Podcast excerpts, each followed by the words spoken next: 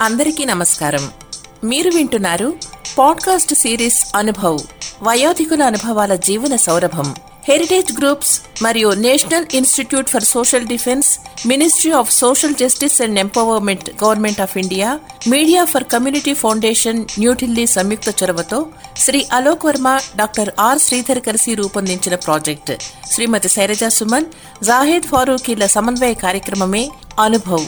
వయోధికుల అనుభవాల జీవన సౌరభం వైద్యులు ఆసుపత్రులు వృద్ధాశ్రమాలు కార్యాచరణ కేంద్రాల వివరాలు అందించి న్యాయపరమైన మార్గదర్శకత్వంలో భావోద్వేగాలకు మద్దతునిస్తూ వృద్ధుల దుర్వినియోగం నిరాశ్రయుడైన వృద్ధులను రక్షించడం వంటి వాటికి సంబంధించిన సమాచారం కోసం సీనియర్ సిటిజన్ల కోసం జాతీయ toll free helpline number one four five six seven.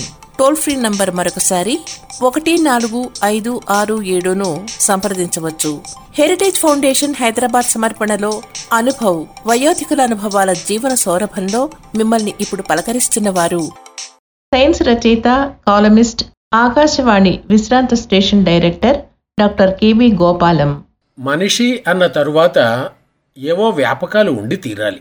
ఆసక్తి గల విషయాలేమిటి అని అడిగితే అమాయకంగా పుస్తకాలు సంగీతం మిఠాయిలు అమ్మాయిలు అని చెప్పాను.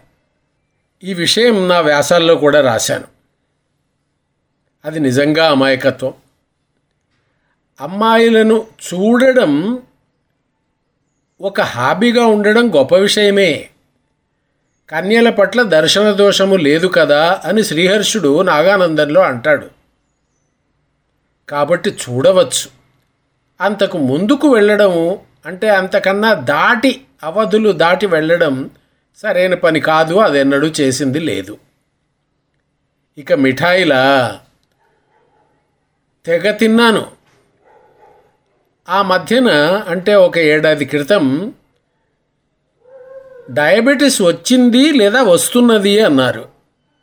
అయిపోయింది. అంతటితో మిఠాయిల మీద ఆసక్తి తగ్గిపోయింది. తిండి మీద మాత్రం ఆసక్తి తగ్గలేదు. తిండి రుచిగా తినాలి.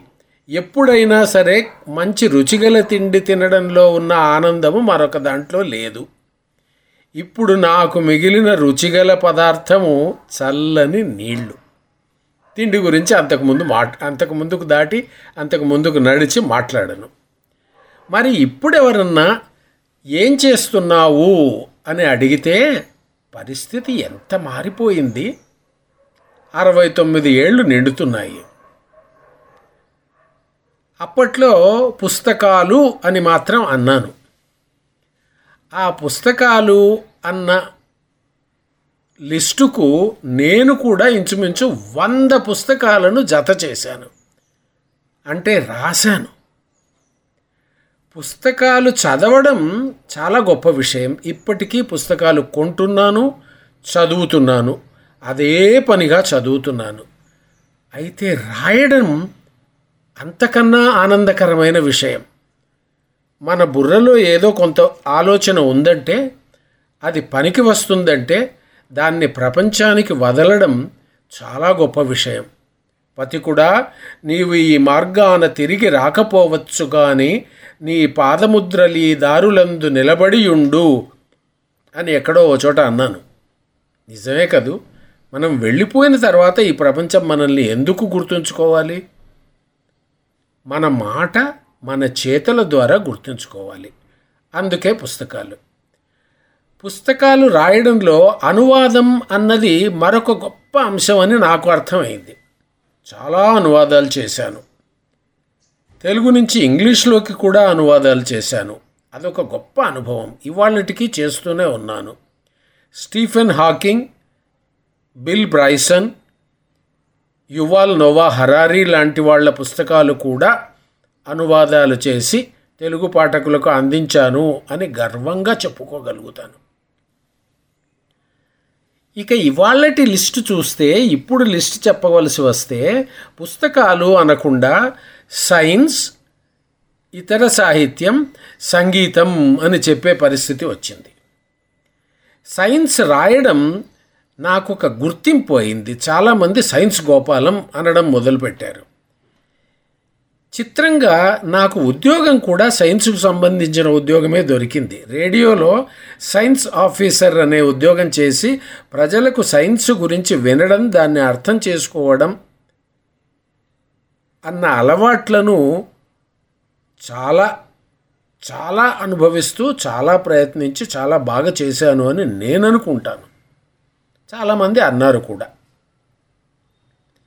సైన్స్ అన్నది మన జీవితం అని చెప్పాలని నా తపన.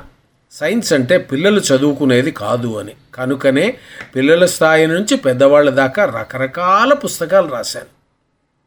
రాస్తూనే ఉన్నాను. సైన్స్ ఒక్కటి మాత్రమే రాసి వదిలిపెట్టలేదు. కవిత రాశాను కథ రాశాను అయితే అవన్నీ అంతంత మాత్రమే. అందులో పెద్దగా కృషి చేసింది లేదు. సైన్స్ రాయడంలో మాత్రం నిజంగా బ- కష్టపడ్డాను. ఆ కష్టం ఇష్టంగా జరిగింది. దానివల్ల చాలామందికి సంతోషం అందింది. ఇక ముందు కూడా అందుతుందని నా గట్టి భావన. వయసు పెరుగుతున్నది కనుక ఏమీ చేయలేము అనుకోవడం పొరపాటు. ఇప్పుడే నిజానికి ఇప్పుడే టైం తక్కువగా మిగిలింది కనుక చేయవలసిన విషయాలు ఎన్నో ఉన్నాయి కనుక ఏదో చేస్తూనే ఉండాలి. నాకు తీరిక లేదు అని నేనే చెప్పుకుంటాను. చాలామందికి చెబుతాను కూడా ఏం చేస్తున్నావు? అంటే ఆలోచిస్తున్నాను అంటాను. ఆలోచించడం కూడా పనే. అవును ఆలోచించడం కూడా పనే. ఆలోచించకపోతే ఇతరుల మీద వ్యాఖ్యానం చేయవలసి వచ్చినా రాయవలసి వచ్చినా ఒక ఆలోచనను విస్తరించవలసి వచ్చిన మార్గం దొరకదు. కనుక ఆలోచన కూడా గొప్ప విషయమే. ఓడిపోవడం గొప్ప విషయం కాదు. చివరికి సంగీతం. నాన్న నేను రేడియోలో సినిమా పాటలు వింటూ ఉంటే సంగీతం వినవచ్చు కదా నాయనా అన్నారు ఒక మాట అంతే. అందులో రుచి దొరికింది. ఇవాళ ఎట్లాగైందంటే రోజు అన్నం నీళ్ళు అవసరంగా తీ తీసుకుంటున్నట్టే సంగీతం సాహిత్యాలు కూడా అవసరాలుగా మిగిలిపోయినాయి. నేను పెద్దవాడిని అయ్యానన్న బెంగ నాకు లేదు. పోయేలోగా మరిన్ని మంచి విషయాలు చేయవలసి ఉందేమో అన్న పద్ధతిలో నేను చేసిన కర్ణాటక సంగీత సేకరణ హిందుస్థానీ సంగీత సేకరణకు నాకు నాకు దొరికిన ఆనందం కంటే మిగతా వారికి ఎక్కువ ఆనందం దొరుకుతున్నది అని అర్థమైంది. చెన్నైలో పిలిచి నాకు రసికప్రియ అని అవార్డు ఇచ్చారు. నేను అన్నాను అమాయకులారా నేనేదో నా ఆనందం కోసం చేస్తూ ఉంటే పని మీరు ఆనందం అందులో నుంచి అందుకుని నాకు ఈ బిరుదిస్తున్నారా?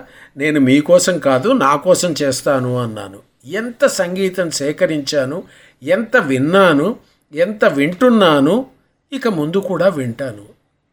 అంతో ఇంతో చెవుడొచ్చింది అయినంత మాత్రాన సంగీతం వినడం మానేస్తామా? లేదు. కనుక నాకు తోచినది ఏమంటే సరి అయిన రుజుమార్గంలో వెళ్ళే వ్యాపకాలు పెట్టుకుంటే వయస్సు అడ్డం రాదు. మరేదీ అడ్డం రాదు.